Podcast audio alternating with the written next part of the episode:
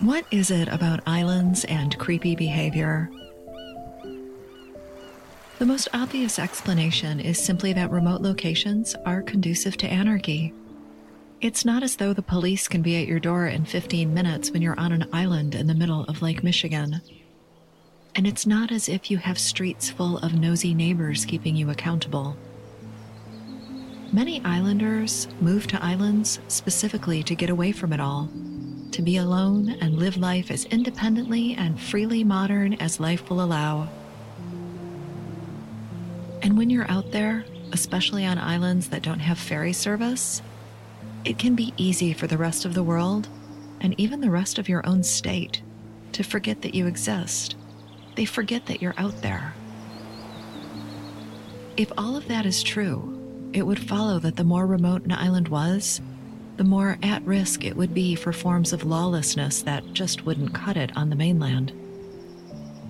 Following that line of thought through to its conclusion, we might expect North and South Fox Islands, the most isolated islands in Lake Michigan, to be the most corrupt and sinister of all. And in this case, we would unfortunately be right. The freedom of island life is great if you're the typical citizen who just needs a breather from the rush and push of modern living. But this freedom, it can be destructive and enabling, especially if you are something else, like a pedophile from the Detroit suburbs looking for a place to torture and molest school age children. Francis D. Sheldon, a geologist and multimillionaire heir to a lumber fortune, purchased North Fox Island, the entire island, in 1960. The competing buyer at the time was the state of Michigan, but Sheldon had deep pockets and he was willing to pay more. He made improvements to the island, such as building a runway on the north side of the island where he opened a camp for young boys. A camp he called Brother Paul's Children's Mission, or Brother Paul's Nature Camp, depending on the day. When stories began to break about wealthy financier and socialite Jeffrey Epstein's so called Lolita Island in the Caribbean, connections to North Fox were made almost immediately, and with good reason. In public, Sheldon played the part of the rich and charming philanthropist to perfection. Both Sheldon and Epstein used their political power and public trust to abuse children on an industrial scale. And maddeningly and frustratingly, the Fox Island parallels with the current scandal, they extend to the fact that neither man was convicted or even received a proper trial for their crimes. Rumor has it that Francis Sheldon died somewhere in the Netherlands, probably in Amsterdam, on or around September of 1996. And at the time he died, he was a free man living the life of the millionaire that he was. You see, he fled the United States in 1976 after he was tipped off that the FBI was going to arrest him. He took off from Ann Arbor in his private Piper PA 34 Seneca, and he headed west to Colorado before he crossed the Atlantic for good.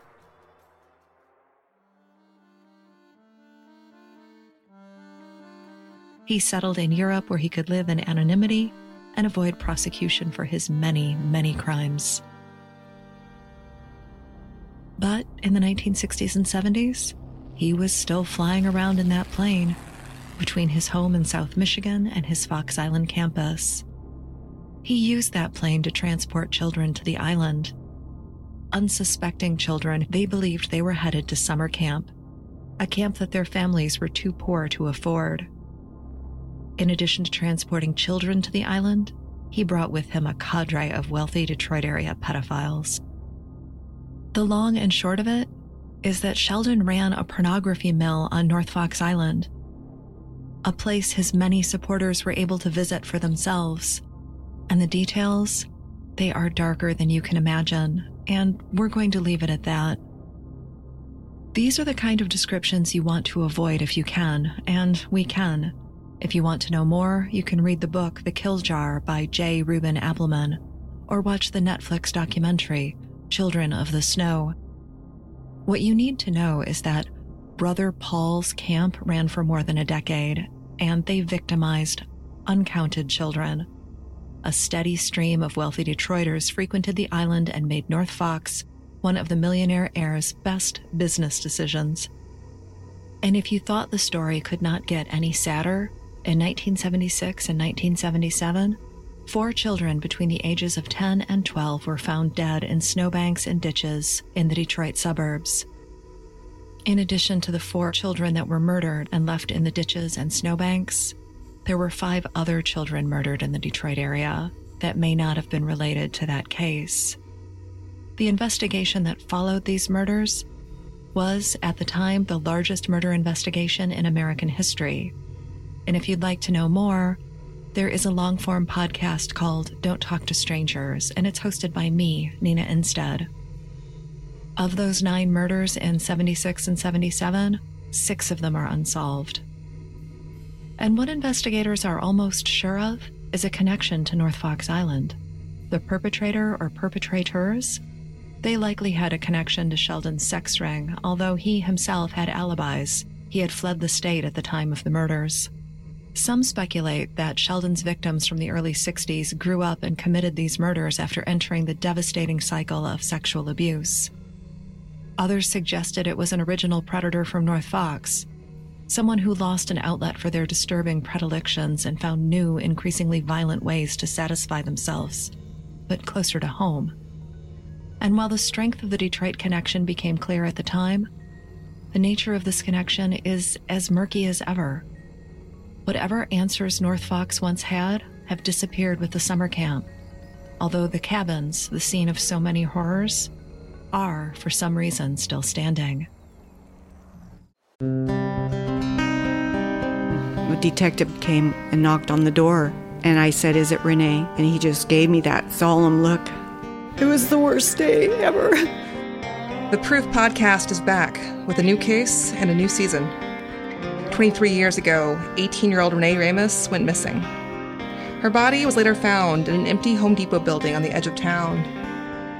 I don't think that they arrested the right people. It's about time somebody's trying to do something. She had a black eye about two weeks before she was murdered. They are involved. They definitely had her body and her backpack. You know people are going to judge you, right? Of course. They're judging me now. They've been judging me damn near my whole life. You can listen now to season two of Proof, wherever you get your podcasts, and follow along with us as we reinvestigate the murder at the warehouse. I have to ask Did you kill Renee? American Criminal is a new true crime podcast from the studio behind American Scandal and American History Tellers. Every week, you'll fall deeper into the riveting stories of the country's most clever, craven, and cruel criminals fraud, theft, murder, and worse. Whatever the case, whoever the criminal, you don't know the whole story until now. The debut season tackles one of the most sensational cases of the 20th century the Menendez murders. In 1989, young Lyle and Eric Menendez brutally shot their own parents. Prosecutors and the press said it was a multi million dollar inheritance that led two greedy rich kids to murder. But the picture perfect facade this Hollywood family built hid troubling abuse. Could these teenagers have been driven to kill? Or was it even in self defense? Listen now. Go to AmericanCriminal.com or search for and follow American Criminal wherever you get your podcasts. But today, in 2020, both North and South Fox Island are officially uninhabited. North Fox now belongs to the state of Michigan. They purchased the island for $2.2 million in 2000, after they allowed Sheldon to buy it for only $20,000 in 1960. Back in 1960, the state's money to buy the island had topped out at $3,500. While North Fox has horror stories, South Fox, thank God, is scandal free. Four times larger than North Fox Island, it has never belonged to a single owner or been quite as secluded as North Fox. The South Island is famous for its natural beauty and has a decommissioned light station containing two towers. The first from 1867 and the second from 1934. The overarching story of this island, as with so many others, is that of hardworking, industrious people people willing to live out their lives in isolated communities. The story of South Fox is ultimately defined, like the rest of the Beaver Islands archipelago, by lumbering and fishing and rugged frontier life decades behind the mainland. If you'd like to know more about the details of daily life on the Fox Islands, you might try the book by Kathleen Firestone or Robert Rushoff's book on the Manitous or the memoir photo essay by Ramon Nelson. He grew up on High Island, a child of the House of David. Before we close this episode, we should note that each of the Fox Islands contains, as does every island landed in history, the obligatory buried treasure. The North Fox Island treasure is said to have been left by King Strang from our first episode as a kind of safety deposit box far from his home on Beaver Island. As the story goes, his sudden assassination prevented this treasure's recovery. There is also, rumor has it, somewhere on North Fox, $150,000 in Spanish gold, sealed and buried in fruit jars. The South Fox Island treasure is said to be buried between two dishpans by two people who marked the locations of their gold with the inexplicably vague marker of a single nail in the side of a tree. As soon as the next lumberjacking season arrived, these Houdinis got what they probably deserved and spent the rest of their sad days digging holes around every tree stump on the island.